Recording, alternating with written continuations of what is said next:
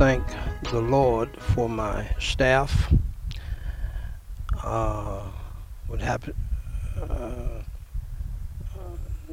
which happens to be my children.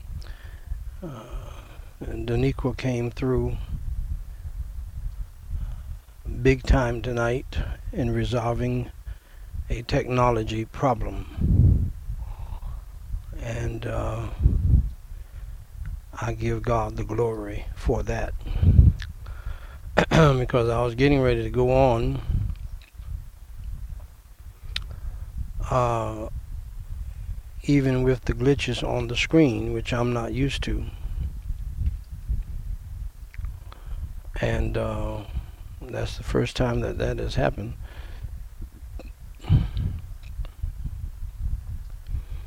I checked with her to see if you could hear me clearly. And she said it was glitching too.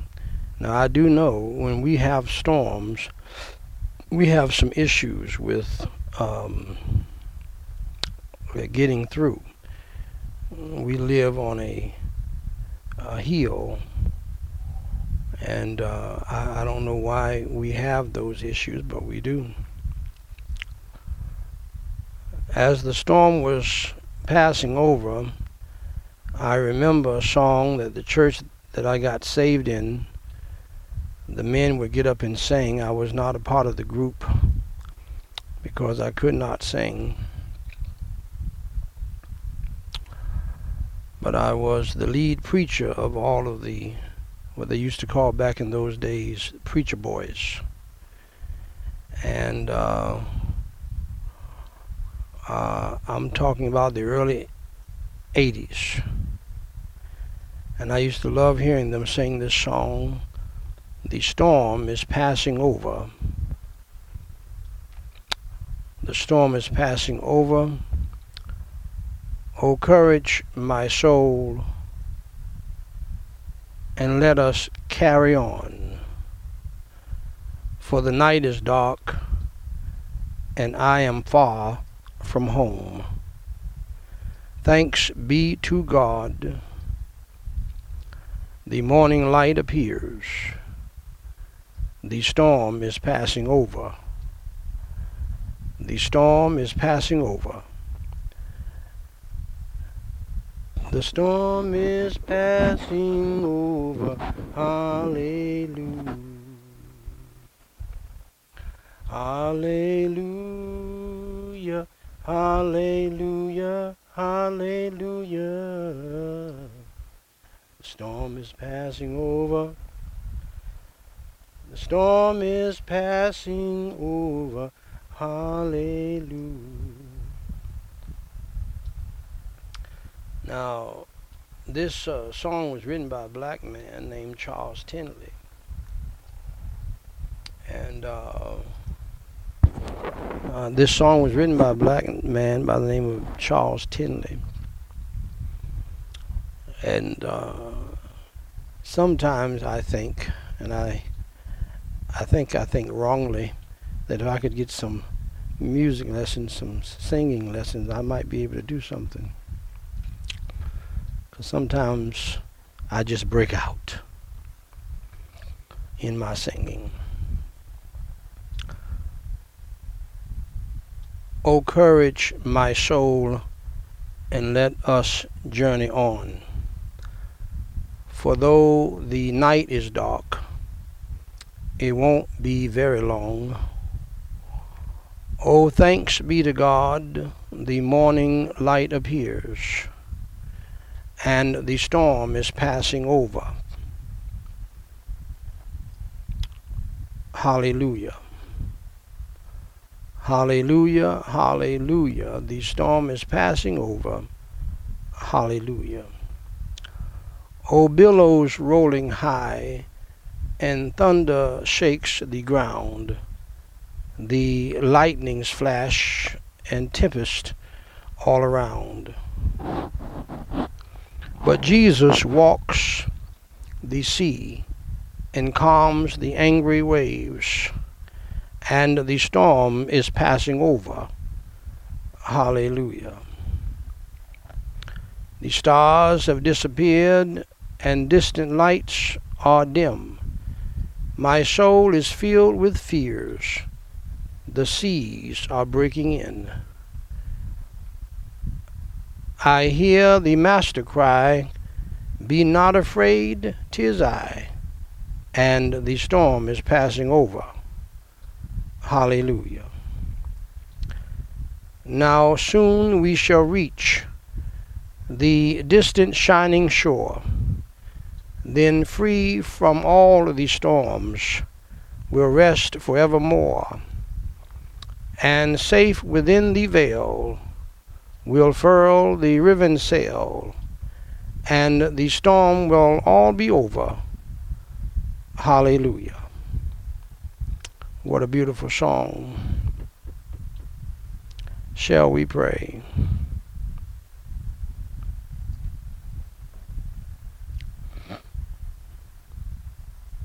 The storm is passing over. Hallelujah.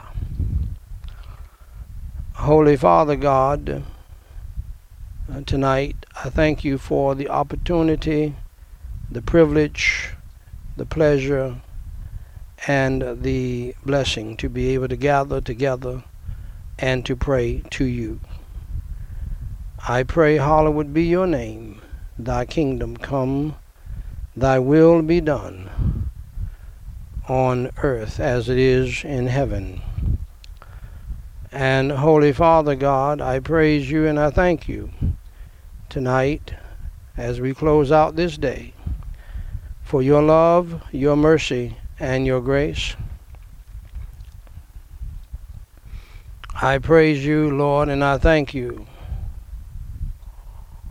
for your Holy Son, the Lord Jesus Christ, your Holy Spirit, and your Holy Word.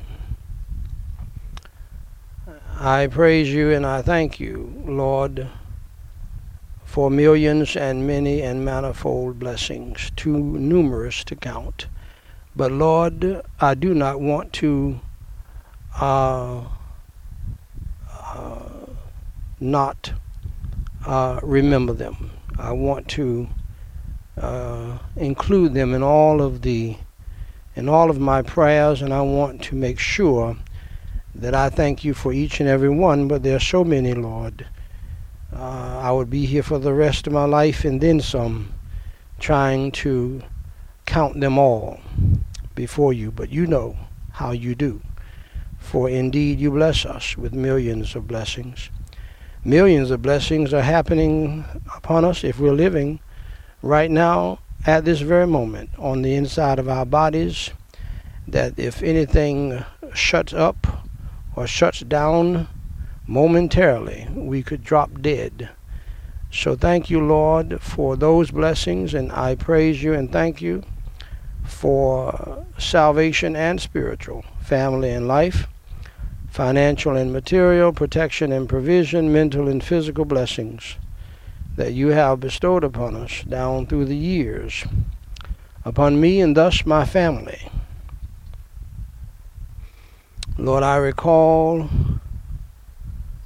uh, Lord, when we were traveling across the country and and preaching your holy gospel in uh, the first travel trailer.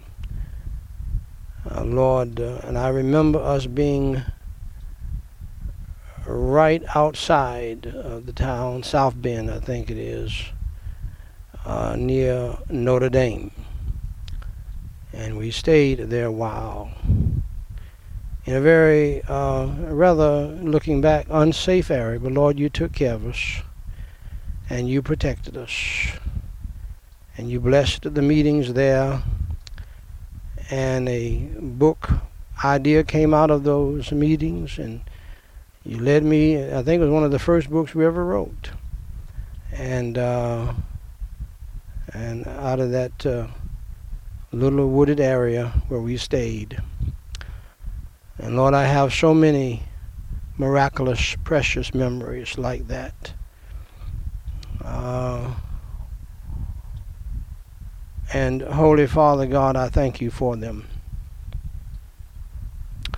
And Lord, I pray now that you would have continued mercy and grace upon those of us who are saved by your grace.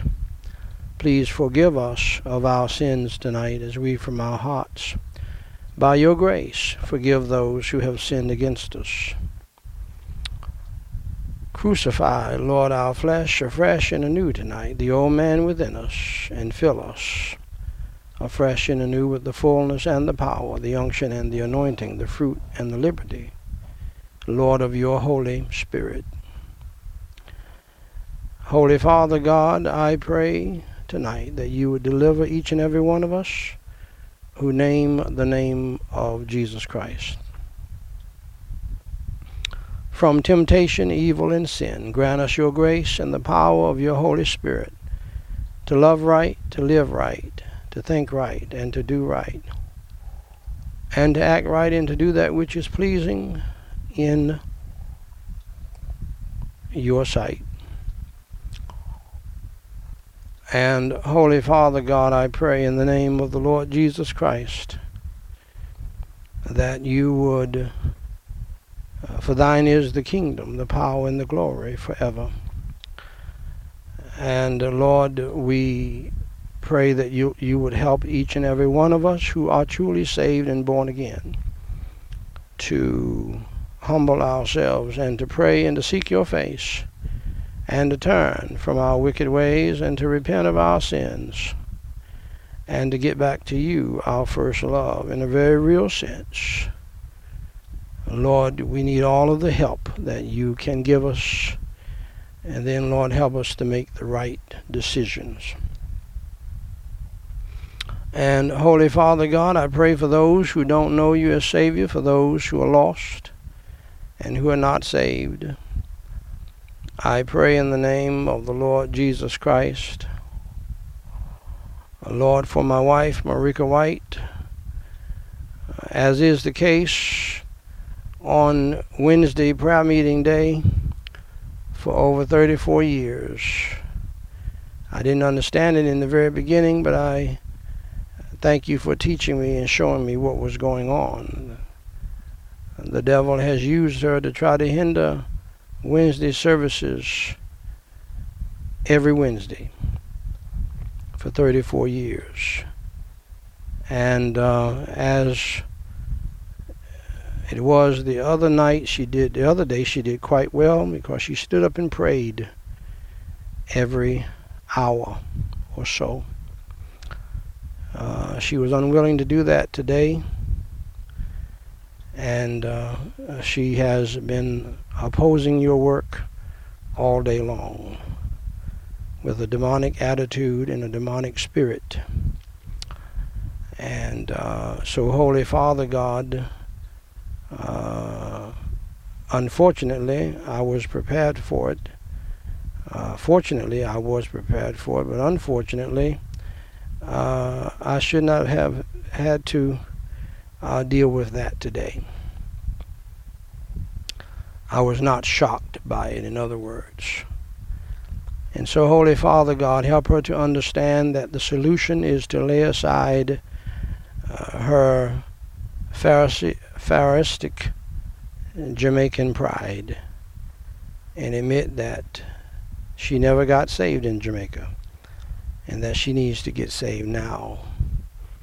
Uh, for uh, no Christian should act that way and be controlled by the devil all day long and for weeks on end, especially on the most important days of the uh, week,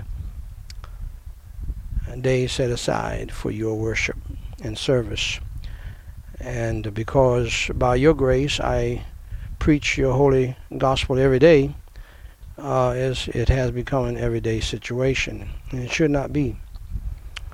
And Lord, I praise you and I thank you that uh, as I'm praying for Marika White, I do know that there are many husbands and wives and fathers and mothers and children and pastors, particularly preachers, who have seen a similar pattern as one uh, counselor and coach has said, don't believe people, believe patterns.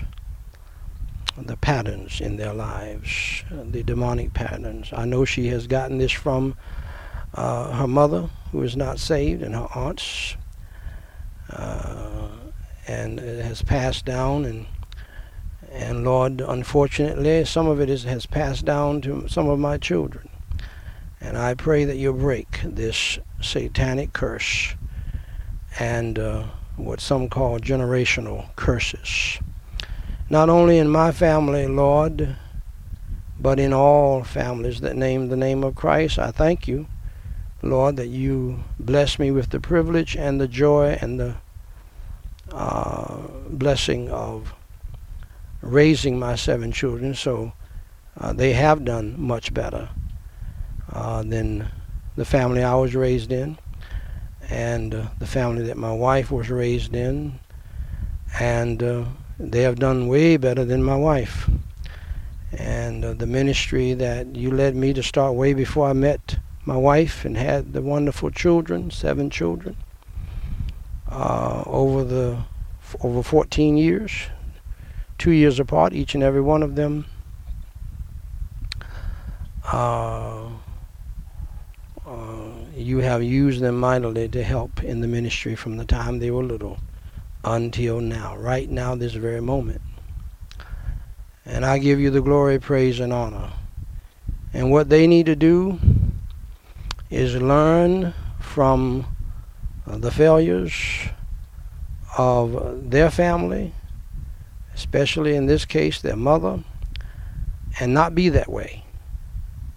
And not be bitter about it but to become better about it and do what I did and as I took the pain and the failures of my parents and uh, put it all in a book to help other people.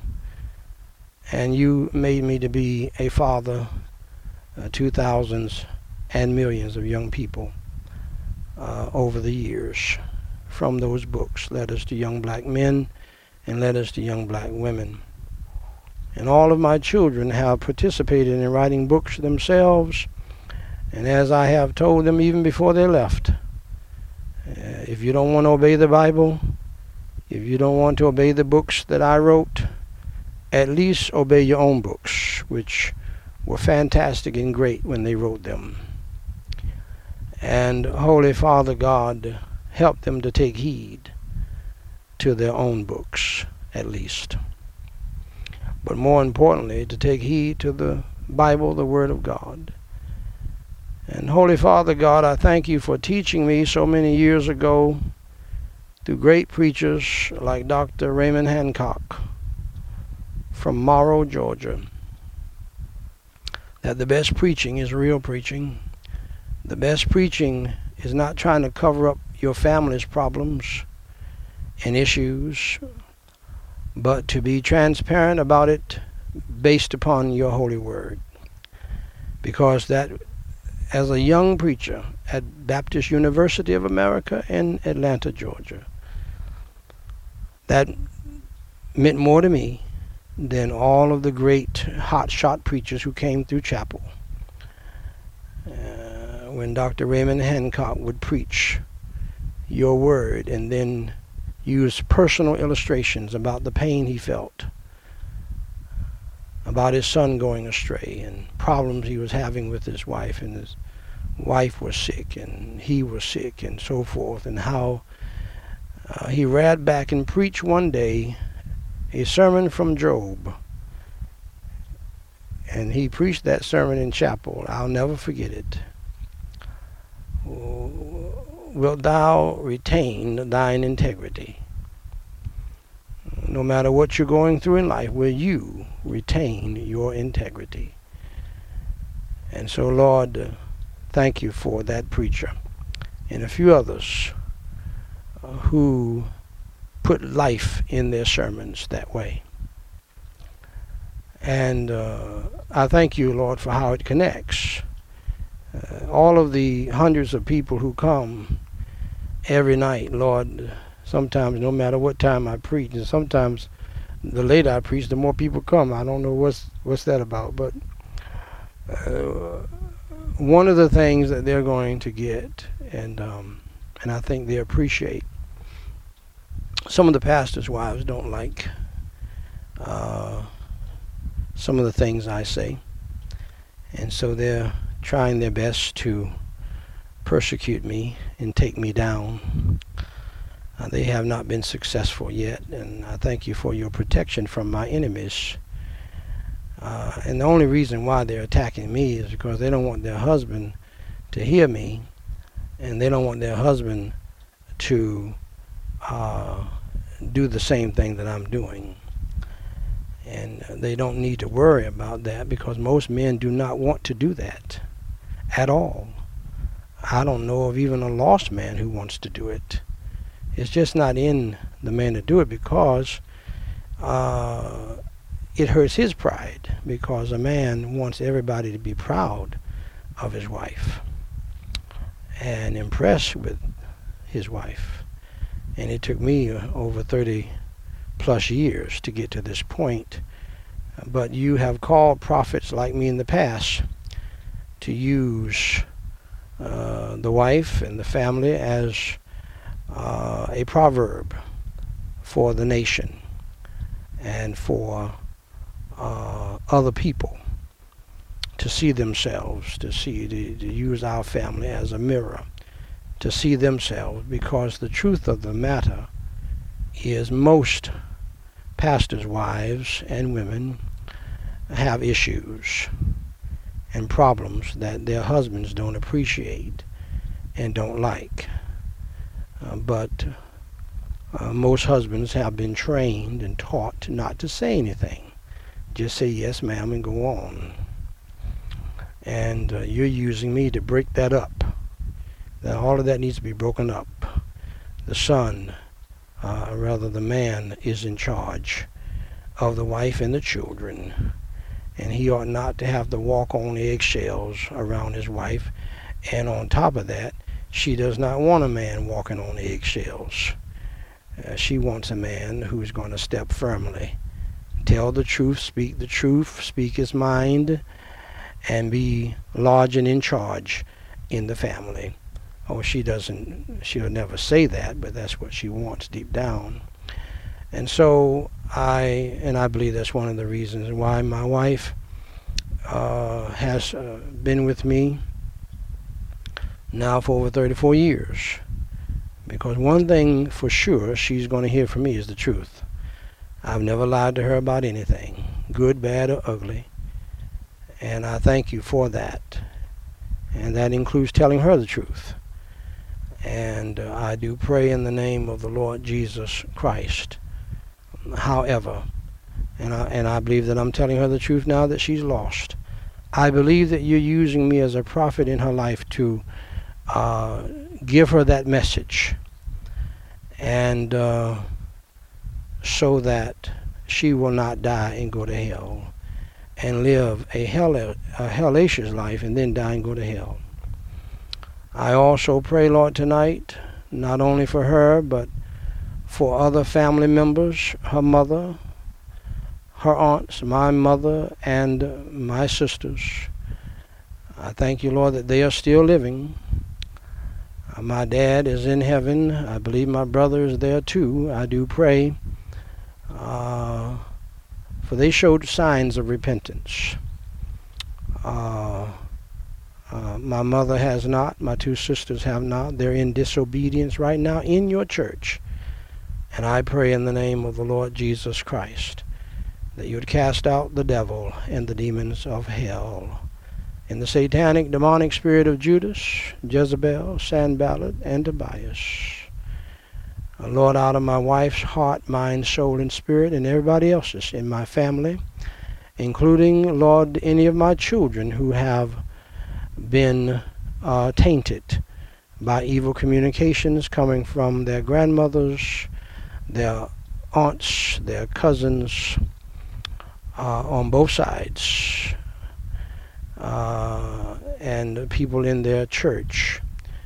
Uh, and uh, for some of them are uh, evidently uh, lost and on their way to a devil's hell.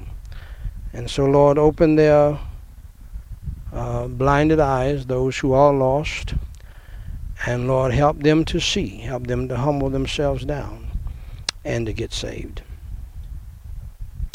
And Holy Father God, I do pray that you will rebuke and bind our enemy, the devil, his demons, and his hosts, uh, his hosts, from my wife and from all of my children, from all of our extended family,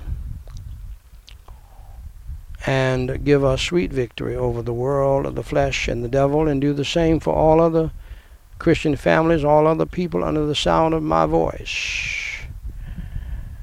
And Lord, I do pray that you would give us sweet victory over the world, the flesh, and the devil. And Lord, I do pray that you would save those who are lost around the world, revive those who are saved, heal those who are sick, comfort those who are grieving and mourning. And Holy Father God, I pray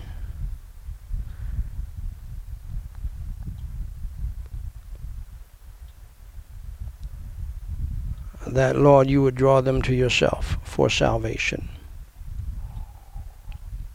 And Holy Father God, I pray in the name of the Lord Jesus Christ.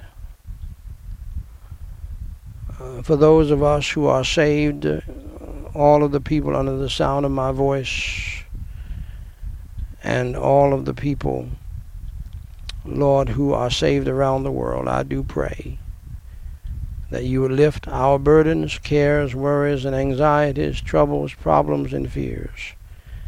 Fill us with your peace that passeth all understanding and your joy unspeakable, your holy serenity and tranquility of mind and heart.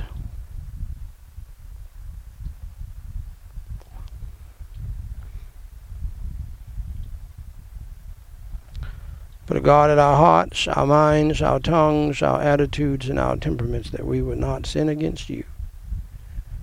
For those of us who are saved and born again. And Holy Father God, I pray in the name of the Lord Jesus Christ.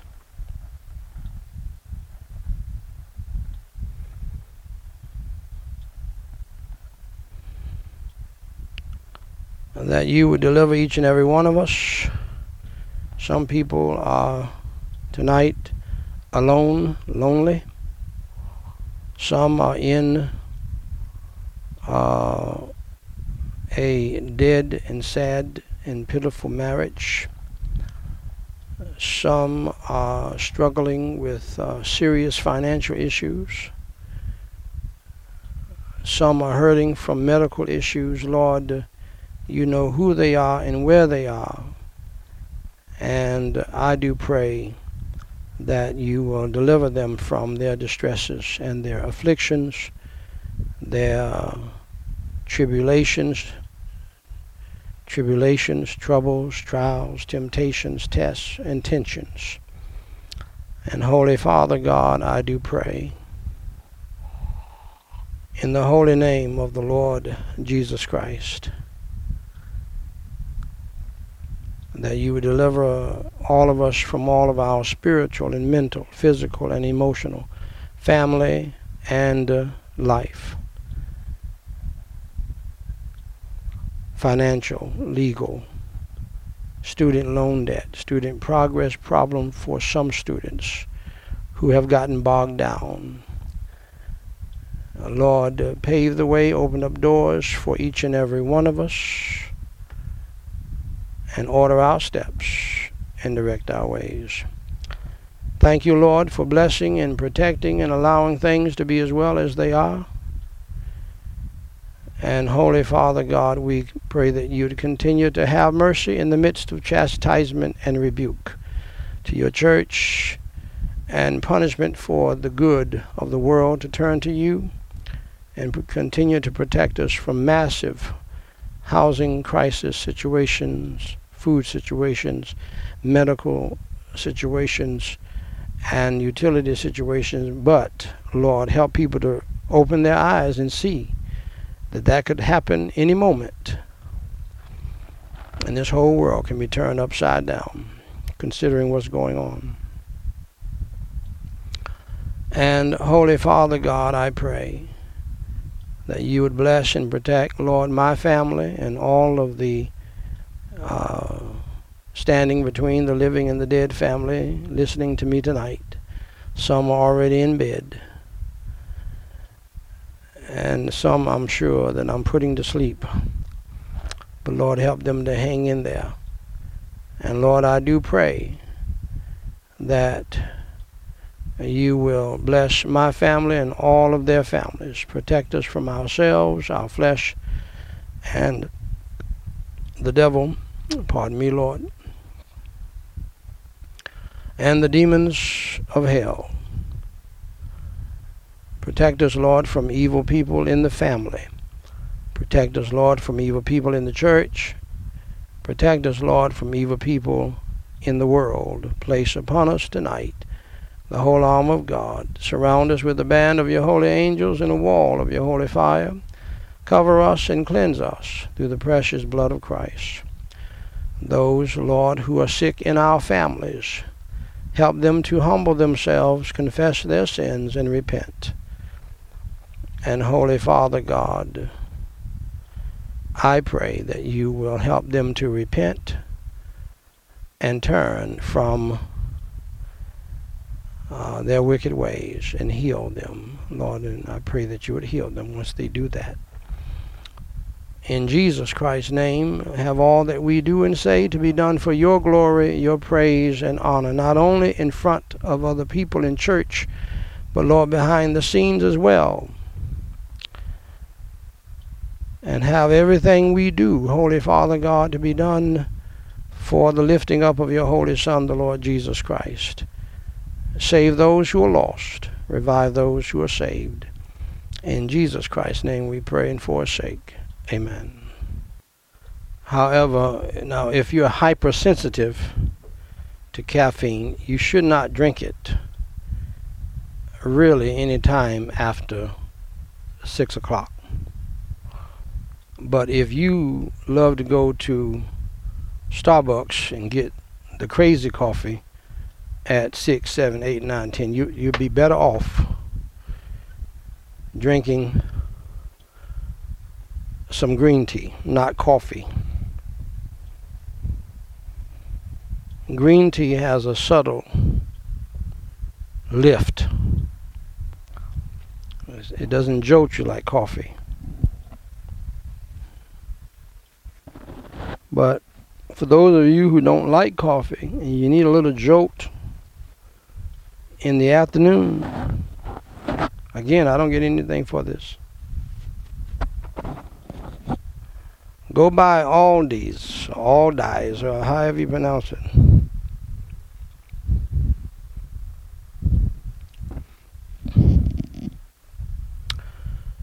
Right when you walk in the door, look to your left. You may see Red Bull, don't get that get Celsius.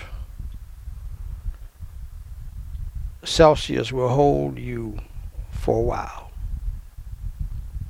I tried it the other day. It was smooth, not a jolt, and not a hard crash. Smooth climb, and will give you what you need. It won't give you wings like Red Bull, but it'll get you to where you need to go. Uh, in a quiet, soft way.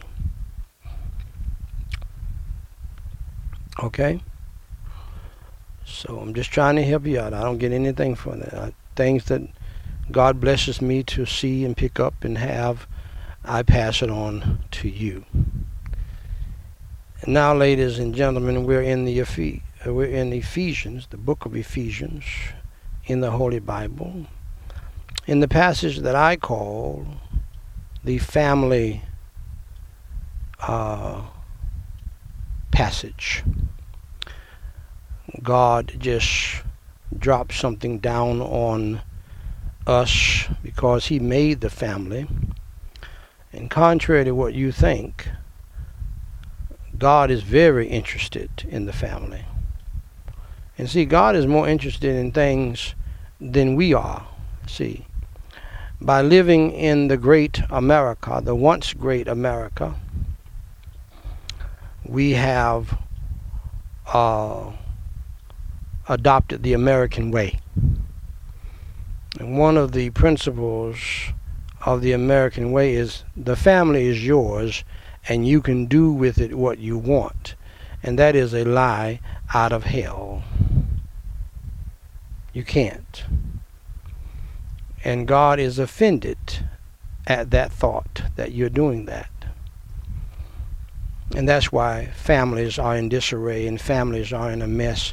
And some people get into bad family situations that kill them over and over and over again. again.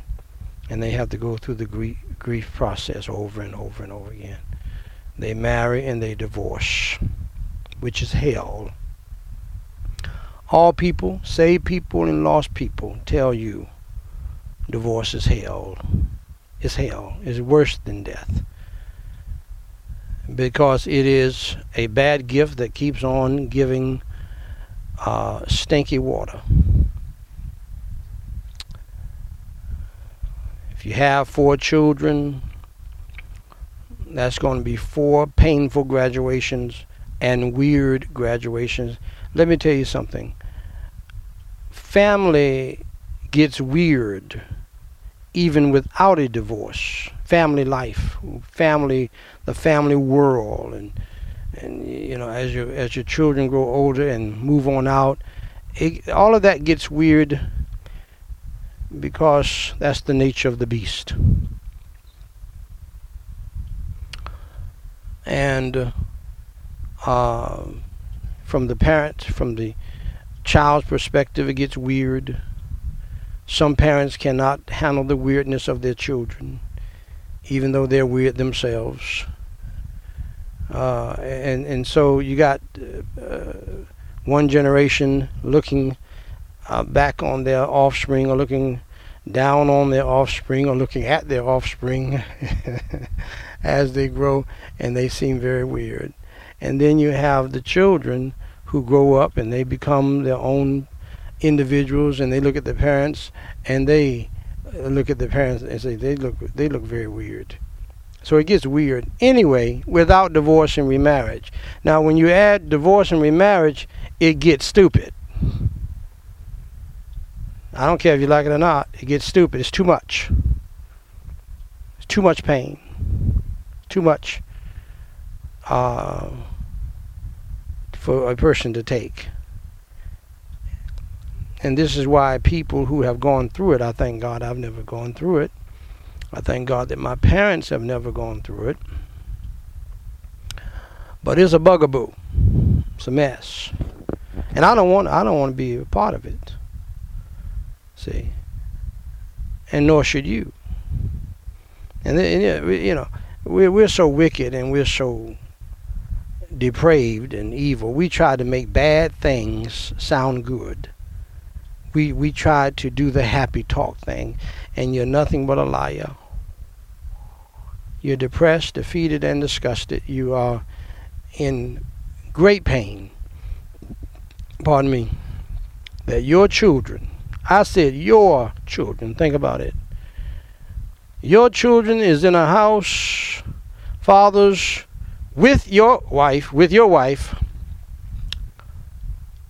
and uh, he's doing all kinds of nasty things with her and he has your three or four children in his house. I don't i don't see how a man can handle that i don't see that i mean that's just terrible and then the then the wife the mother she's in the house by herself she has not been able uh, to catch her a Bo Peep or anybody yet. And for some time, she doesn't want to be bothered. And she's all alone, curled up in the fetal position, and her children is over at some other woman's house with her husband. That's a two edged sword, my friends, that keeps swinging and then you and then you people who play the game of swapping children, that's hell on one side, hell on the other. Hell, hell every two weeks. Hell, hell every month. Hell, hell every summer. Hell, hell every Thanksgiving. Hell, hell every Christmas. Are you kidding me? And one family lives in North Carolina, and they made sure of it because the other family lives in California. Uh, that's not. How, Hey, these things are not so to be. That's how not. That's not how it should be, my friends. That's too much. That's too much. My hat is off to you people who go through all of that.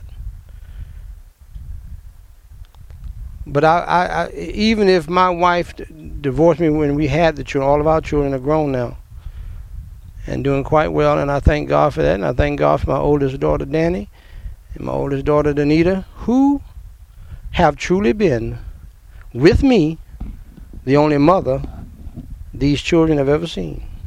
My wife is right here. I lie not to you. I'm not. I'm. It's not a matter. Some of you went. How could he say that? I know his wife is hurt and mortified.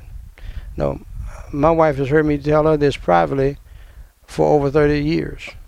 Uh, uh, every, whenever the children started coming, she already knows.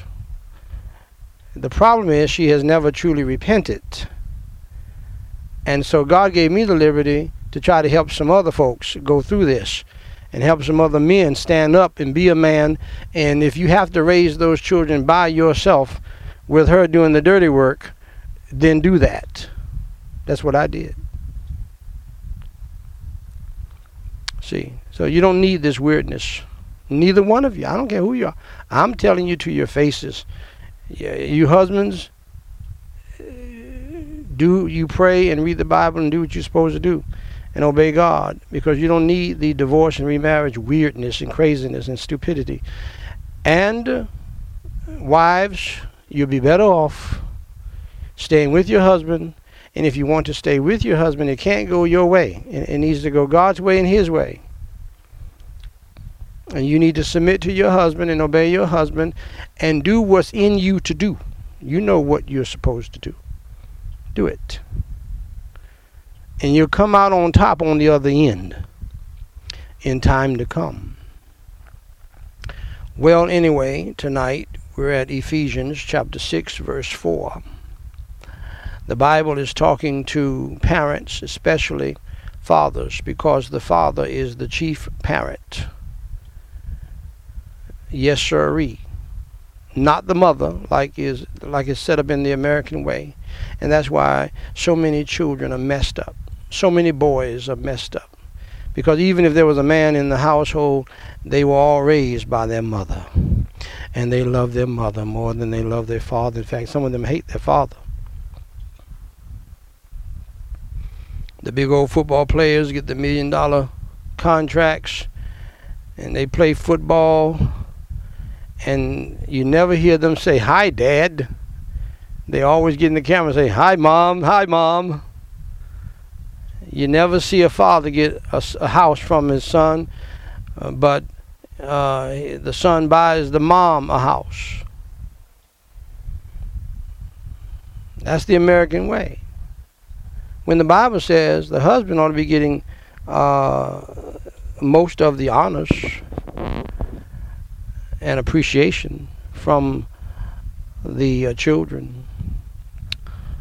Bible talks about that the, the mother can get some too if she does her job in time to come. The father, the husband, and the children will praise her. But the father is the main parent. He's parent number one. The wife is parent number two, the mother. And the husband is in charge. The wife needs to help him raise those children.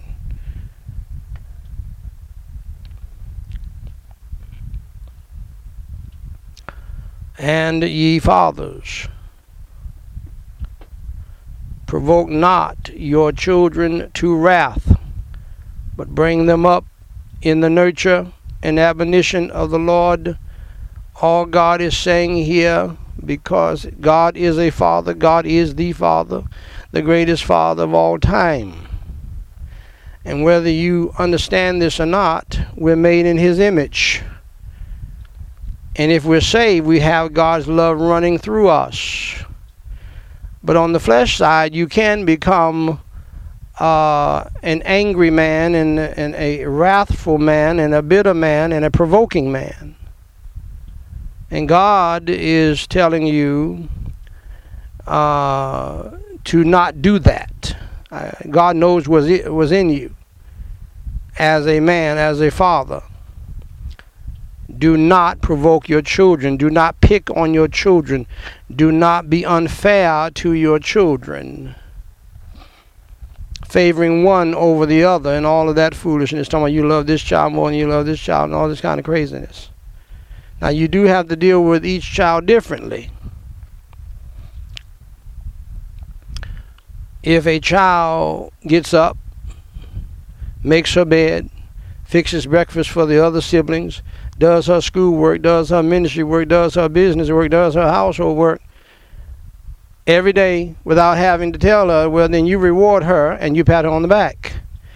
If you have another daughter is lazy, does not even want to help the sister fix the food, mad about the fact that she has to fix the food, never makes her bed, then you have to uh, chastise that child and rebuke that child. And it's all love. It's all love, God's love. Evil people who do evil things have to be rebuked and chastised. People who do good things ought to be rewarded and blessed. That's just the way it is. And if you do not have God's love in you, and I say this to everybody, if you know that you don't have the spirit of God's love, running through you, God's agape love, and you really don't love the children,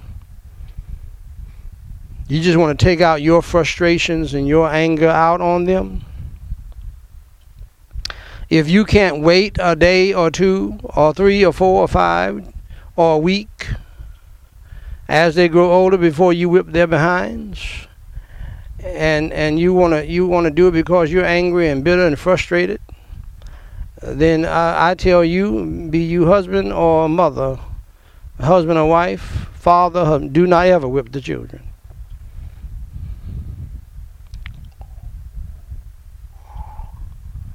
You say, preacher, did you let your wife whip the children? No, because she didn't love the children.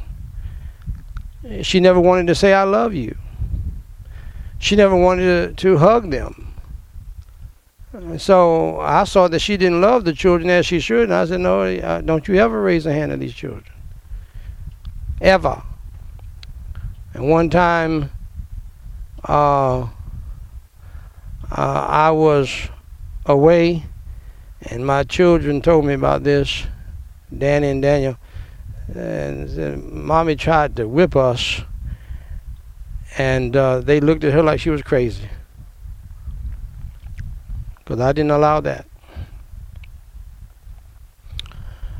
Uh, there's things that she can do. She needs to help change the diapers. She needs to wash the dishes. She needs to fix the food for her children, her little ones. You can help do that, but uh, you can't help me uh, chastise the children. And that's what I told her. But the husband is the main parent. Always remember that because that's how God sees it and that's how He's going to hold you accountable. So, uh, and the thing that God wants you to do is nurture them and uh, when they do good the nurture and but bring them up in the nurture and admonition of the Lord. And let me just tell you the main phrase I want you to remember tonight. Of the Lord. See? It's all about the Lord. Always bring the Lord in it. Even to this day, I'll text my children and tell them to pray without ceasing. Good night. I love you. Pray without ceasing. Good morning. I love you. Pray without ceasing to the Lord. Uh, and and stay away from evil and evil people and follow the Lord. And throughout the upbringing of my children, I made it always about the Lord. Same thing with uh, my wife, husbands. You keep it focused on the Lord, not about, don't make it flesh and blood, man. That's what the devil wants, that's what she wants. Never let them have that ground of making it a flesh and blood situation. It's not about you and me, it's about you and the Lord, and me and the Lord. The Lord is up in here.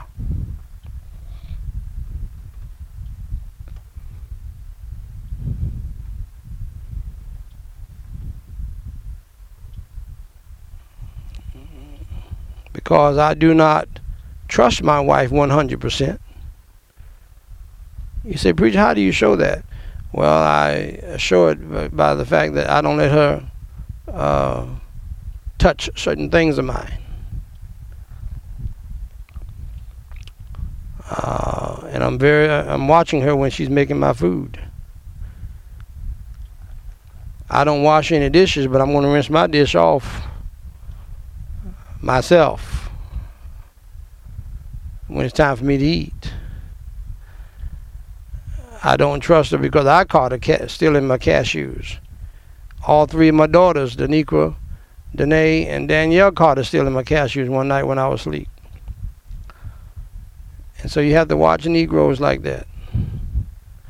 But never make it a, a personal thing. I believe that one of the things that my wife has hated about me is that I have never let it become a personal thing. It is all about what the Lord wants. I want her to get saved because I want her to have a relationship with the Lord. Because the Lord will regulate your behavior.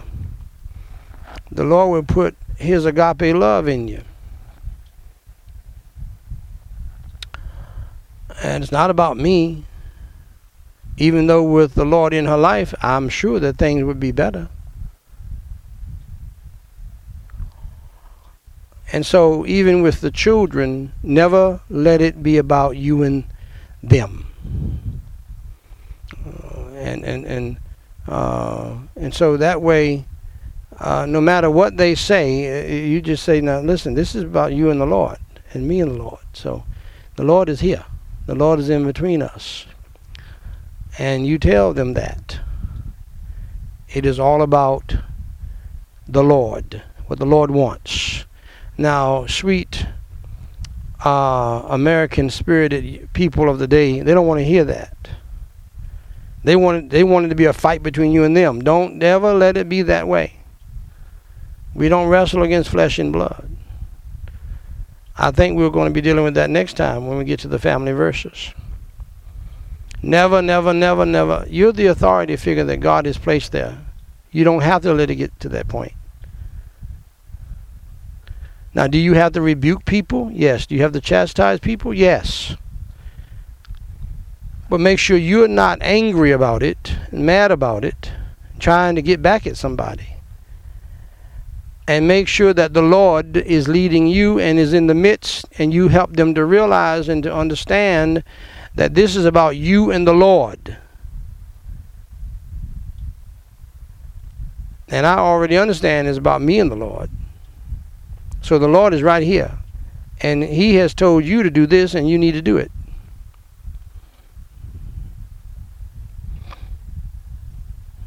When I tell my, when I remind my wife, about her behavior, how that she ought to submit. I always say to God and to your husband. If you submit to God, you will never have a problem submitting to your husband. But I'm not going to tolerate your talking back and having a nasty attitude up in here. That's I did that even when the children were here. And I've told her for 34 years, anytime you don't like what we're doing here, uh, you need to find someplace else to go and leave me and my children alone. I have told her that hundreds of times to help her snap back into reality what's going on. And I have told her that since the children been gone. Now, I mean, that's only fair to God and fair to me. You don't like what we're doing here, where we serve God every day here? Uh, you full of hell and the devil, and you need to find someplace else to go, and I mean that.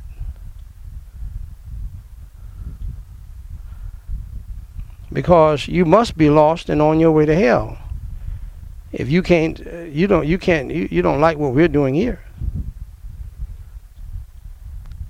See, and so uh, always keep it about the Lord. It's not anything personal. It's not anything uh, a tit for tat kind of mess going on. I, I have never tolerated the silent treatment. We're not doing that. Whenever you want to get to the point to do the silent treatment, you can't talk to me. It's time for you to go someplace else. For as for me and my house, we're going to serve the Lord up in here. Now, you, some of you men, you can't do like me because you have compromised so much. So be very careful when you try to do like me. Some of you are too old to even try because your wife has trained you real good and you're a nice little puppy dog for her and uh, she has created created a uh, a man cave for you which is a cage and she tells you to go into it and stay there and uh, and all that kind of foolishness. If you don't mean it, and if she does not believe you mean it, don't say it. And I can't give you that. I don't know how. I don't know uh, how you will get it, but I, I mean what I say, and I and I am ready to face whatever happens. Because I told her before we got saved, we're not going to do it her family way or my family way. We're going to do it God's way or no way. And I meant that. And I have been large and in charge as the husband ever since, and as the father ever since. It's not a bragging point, it's just a reality. This is the way God wants it to be. And I'm so grateful and thankful that my main accomplishment, two main accomplishments, Number one, to put God first and preach the gospel full time without working a job somewhere. Did all of that by the grace of God and raised seven children. And uh, God took care of us every day. God touched the hearts of people to stand with us. People from all over the place. We had two families uh, from Bob Jones University, which has a reputation of being racist. They supported us for years. We got checks in the mail in Atlanta for years from two white families. They were on staff at Bob Jones University. They invited me for some kind of symposium about uh, does the Bible, it, it all boiled down to does the Bible teach that uh, teach against interracial marriage. I said, now, I really don't want my children to marry anybody white. However, I can't tell them a lie and say the Bible teaches that. And the problem with you folks here at Bob Jones, I told them this to their face. They put me up in the Bob Jones Hotel, all of that kind of stuff. Look, I was, whatever, whatever it is on campus. It was a guest house. They took care of me, fed me, gave me a great love offering and all of that. But I told them to their faces. Now, I said, now, if you don't want interracial marriage in your family, that's fine. But you cannot lie on the Bible and say the Bible teaches that uh, people uh, should not marry interracially. That's a lie. Oh no, it's not. Oh no, it's not. Look at here. I can show you. You can't show me anything. That's what I told him. Just like you can't. No, you're wasting your time. It's not in there. I can I, I can remember, remember one person's name right now, and I and I didn't I, I didn't think they were going to ever do anything. I never asked them for anything. But they got my address. See, back in those days, you had to get somebody's address to send them some money. They got my address and buddy for about two or three years. big checks came in faithfully. And they just did it out of the goodness of their heart because I told them the truth. I was not mad at them. They're not mad at me, I hope. But I'm not going to sit here and lie to you people and say the Bible teaches that because the Bible does not teach that. And you know it. And, I, sometimes people will respect you uh, so much for telling them the truth, whether they agree with you or not. Because deep down they know the truth. And I'm here to tell you, uh, I don't, I can't number the times I went to the PO box to pick up the money for the ministry and to pick up the mail for the ministry, and they had a handwritten envelope. It was not officially from BJU; it was from them, and they sent both of them sent us large checks, and for that season, we survived. Our ministry survived, and we survived because God touched the hearts of those people. White people from Bob Jones University. We found favor in the Lord's eyes and in their eyes.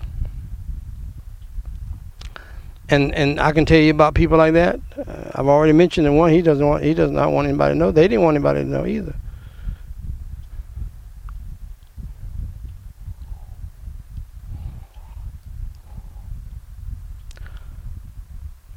I can tell you stories like that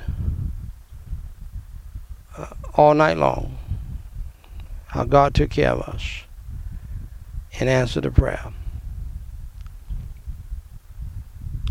for over 34 years by faith.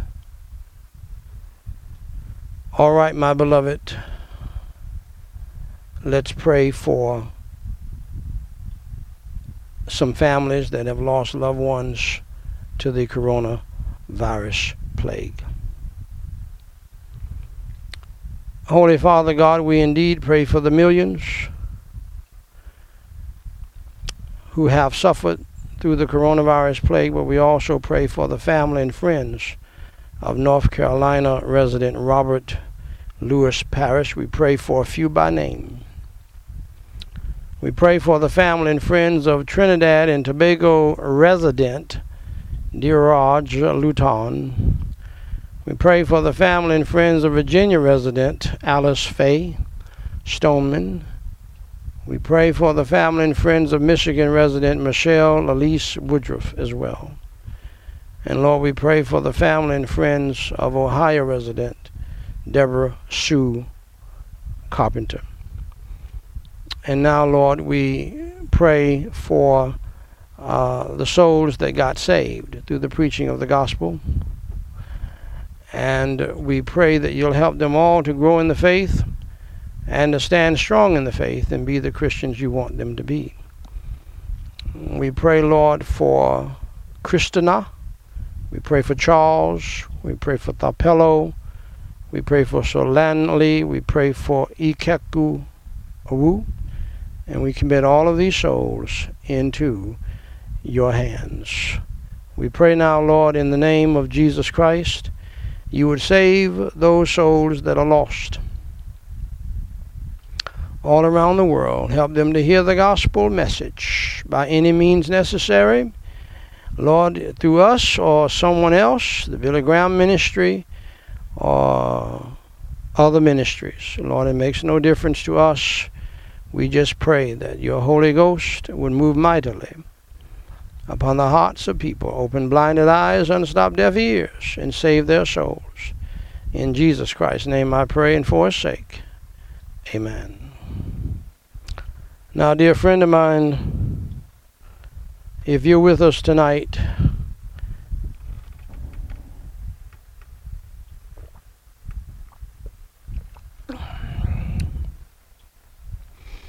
pardon me if you are with us tonight and you are not saved or you're not sure uh, whether or not you're saved, uh, tonight could be your night. And it should be your night if you're not saved because tomorrow is not promised to you. The Bible says that we are all sinners. We all have sinned and come short of the glory of God. So we are guilty before God for the sins that we have committed. Sins such as the breaking of the Ten Commandments, lying, stealing, lusting after people and things, coveting people and things, adultery, fornication, the practicing of homosexuality, dishonoring and disobeying your parents. And by the way, that sin is just as wicked and evil as homosexuality, fornication, committing adultery, having sex outside of the bonds of marriage, just as wicked as taking God's name in vain. In God's sight, all sin is wicked. The Bible also says that the wages of sin is death. We die because of our sins, not because of cancer, because of our sins, not because of cardiac arrest, because of our sins, not because of a car crash or the coronavirus plague. We die because of our sins. Now understand that God, if God allows you to die from this beautiful ball called earth, and uh, if you do not believe in the Lord Jesus Christ while you're on this beautiful ball called earth, God will allow you to go to hell because of your sins that you have not uh, gotten uh, taken away by believing in the Lord Jesus Christ. You will spend eternity in a place called hell that Jesus Christ preached on more than anybody in the Bible and uh, that he preached on more than heaven. In a place that he repeatedly said, even in one sermon, is a place where the fire is never quenched. Hell is a place where the fire is never quenched. Hell is a place where the fire is never quenched. Believe on the Lord Jesus Christ, dear friends, so that you will not go to the place where the fire is never quenched and you can be in hell by tomorrow morning. Because you don't know if you're going to die when you go to sleep. Many people have gone to sleep and woke up in hell. Jesus Christ tells about the rich man who fared sumptuously every day. He was a prosperity gospel person. And uh, but he was so rich, he didn't even want to help the poor. And uh, the Bible says he lifted up his eyes. He died and he lifted up his eyes in the flames of hell, screaming out to poor Lazarus for a damp finger. I didn't say damn finger, I said a damp finger, D A M P. Just tip, dip the tip of your finger in water and come cool my tongue. For I am tormented in this flame. That's a true story, by the way. That's not a parable. Some people call him Mr. Dives. He lifted up his eyes in the burning hell and he's still there today, 2,000 years later. So, what is the solution? Hell is bad news. Going to hell is bad news, but I have some good news for you. Jesus Christ said, For God so loved the world that he gave his only begotten Son, that whosoever believeth in him should not perish but have everlasting life. Parents, gather your children around. They're not asleep. Go and see. They're, they're in the bedroom doing something. Go get them right now so that they can get saved tonight. You need to do this every night. Don't you just sit there and listen and enjoy the service and be a, get a blessing and go to night go go to bed and and uh, night uh, and, and and with peace and everybody in the household lost and on their way to hell. Gather up your teenagers. Call your girlfriends and boyfriends and friends. You know, and you know they're not saved. And if you love them, you'll call them up and let them hear the gospel so that they can get saved. Email them, text them, text them a link. You know how to do it. So, wherever you are, listen to the most important words ever said in the history of the world to mankind, for God so loved the world. That includes you. That includes your mother and them. That includes your auntie and them. That includes your children and your grandchildren. Don't let your children die and go to hell from this untoward generation.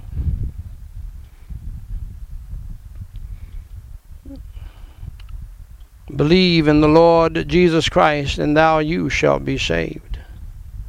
Whosoever believe believes in the Lord Jesus Christ shall be saved from hell and to heaven.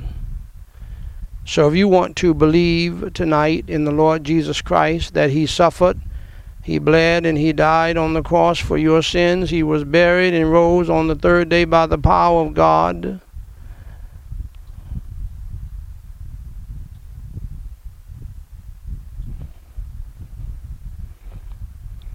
For the Bible says also, For whosoever shall call upon the name of the Lord shall be saved. Call on his name tonight. Make sure that your soul is saved. Examine yourself and see whether or not you be in the faith. You may be a proud, Pharisaical, uh, religious person. That's how Nicodemus was. But Nicodemus got saved, one of the greatest theologians of all time in Israel. He believed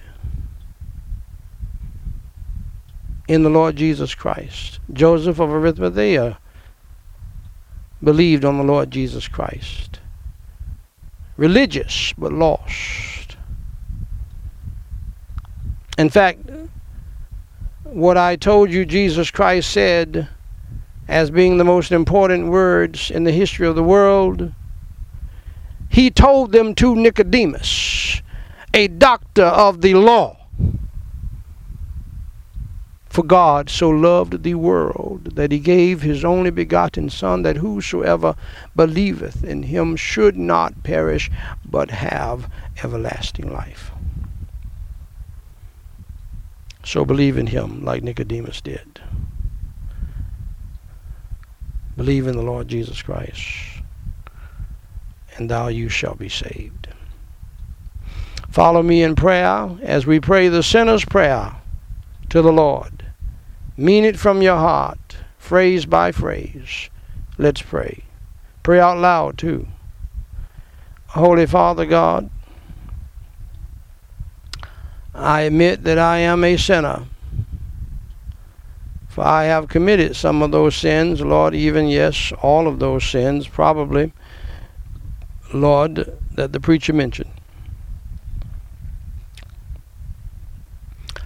I have broken your Ten Commandments, and I admit it. For Jesus Christ's sake, please forgive me of all of my sins, my failures, and my faults. As I now believe in you, Lord Jesus Christ,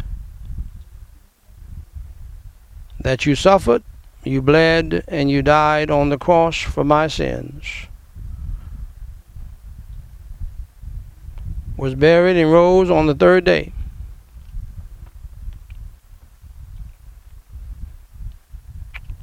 Lord Jesus Christ, please come into my heart and into my spirit and save my soul today.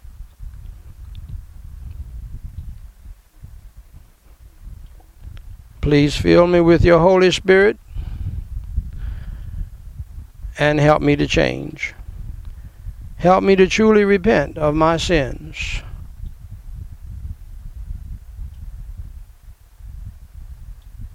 And help me to turn from my evil life and follow you in the newness of life. In Jesus Christ's name I pray and for his sake. Amen. Now, dear friend of mine, if you believed in your heart in the Lord Jesus Christ, who suffered and bled and died on the cross for your sins, was buried and rose on the third day, and uh, uh, you prayed that prayer and meant it from your heart. I declare to you that you are now saved from hell and you're on your way to heaven, and may God bless you and congratulations. Now, if you want to uh, grow in the faith and know your next steps, please go to Gospel Light Society. Uh, dot com and read my book titled What to Do After You Enter Through the Door. Also, let us know that you got saved. Email us at dw3 at gospellightsociety.com and let us know that you got saved so that we can rejoice with you and so that we can send more materials to you to help you to grow in the faith and be the Christian disciple that God wants you to be. Until next time, my beloved, God bless you and God keep you. Lord willing, we'll see you tomorrow night uh, if not sooner. Uh, let's all stand for our closing prayer as the music plays, the old hymns of the faith. Let's pray. Holy Father God, I praise you and I thank you for what you have done, for what you're doing, and for what you will do. I give you all of the glory, the praise, and the honor. And uh, Lord, I pray that you'll help all of us under the sound of my voice tonight to truly pray without ceasing and to always have your joy and your peace by keeping our hearts and minds stayed on you. Keep us, Lord, in perfect peace and help us to pray without ceasing to do that and help us to be obedient to your holy word until we die and until or until you come back and get us. In Jesus Christ's name I pray and forsake. Amen. God bless you, my dear friends. Lord willing, I'll see you next time.